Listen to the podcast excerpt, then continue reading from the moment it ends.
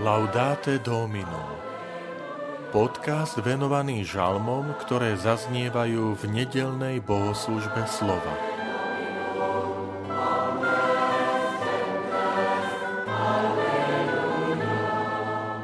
Ako je dobre oslavovať Teba, Pane. Žalm 92 Vitajte pri počúvaní tohto podcastu. Volám sa František Trstenský, som farár v Kežmarku a prednášam sveté písmo v kňazskom seminári v Spišskom podhradí. Ako je dobre oslavovať Teba, Pane. Dobre je oslavovať Pána a ospevovať meno Tvoje najvyšší. Za rána zvestovať Tvoju dobrotu a Tvoju vernosť celú noc spravodlivý z ťa palma zakvitne a vyrastie z ťa céder z Libanonu. Tí, čo vyrastajú v dome pánovom, v nádvoriach nášho Boha budú prekvitať. Ešte aj v starobe budú prinášať ovocie, úrodní budú a plní sviežosti. A tak zvestujú, že pán moje útočište je spravodlivý a neprávosti v ňom niet.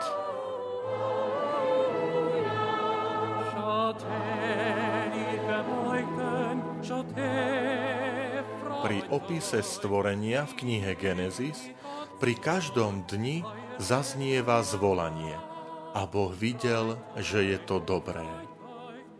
Boh sa raduje z diela svojich rúk, ktoré je krásne, vznešené a odkazuje na krásu Stvoriteľa.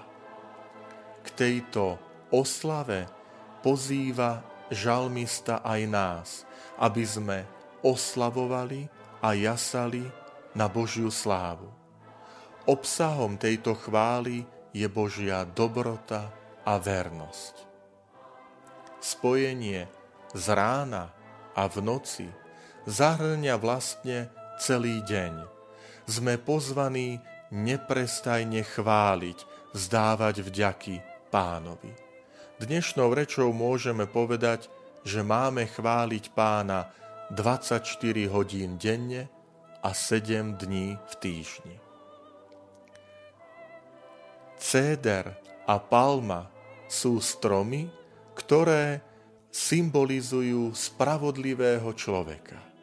Palma totiž rastie priamo, rovno, nemá žiadne nerovnosti na svojom kmeni. A to vyjadruje spravodlivého človeka jeho charakter, ktorý je priamy, rovný, bez žiadnych záľudností. Céder je zase strom, z ktorého dreva sa používali na stavby domov, príbytkov a nábytku, pretože toto drevo je trvácne, pevné. A opäť to vystihuje charakter spravodlivého človeka, ktorý je pevný, vydrží aj v čase skúšky. Tieto stromy, hovorí žalmista, že nie sú zasadené vo voľnej prírode, ale vyrastajú v nádvoriach pánových. Je to symbol, že spravodlivý človek sa usiluje zakoreniť v Božej prítomnosti, lebo to je symbol chrámu. Chrám je miesto, kde Boh prebýva. Vtedy bude človek prinášať úrodu, aj bude užitočný pre tento svet. Želajme si a vyprosujme, aby aj naše životy boli takto vždy zakorenené v Božej prítomnosti.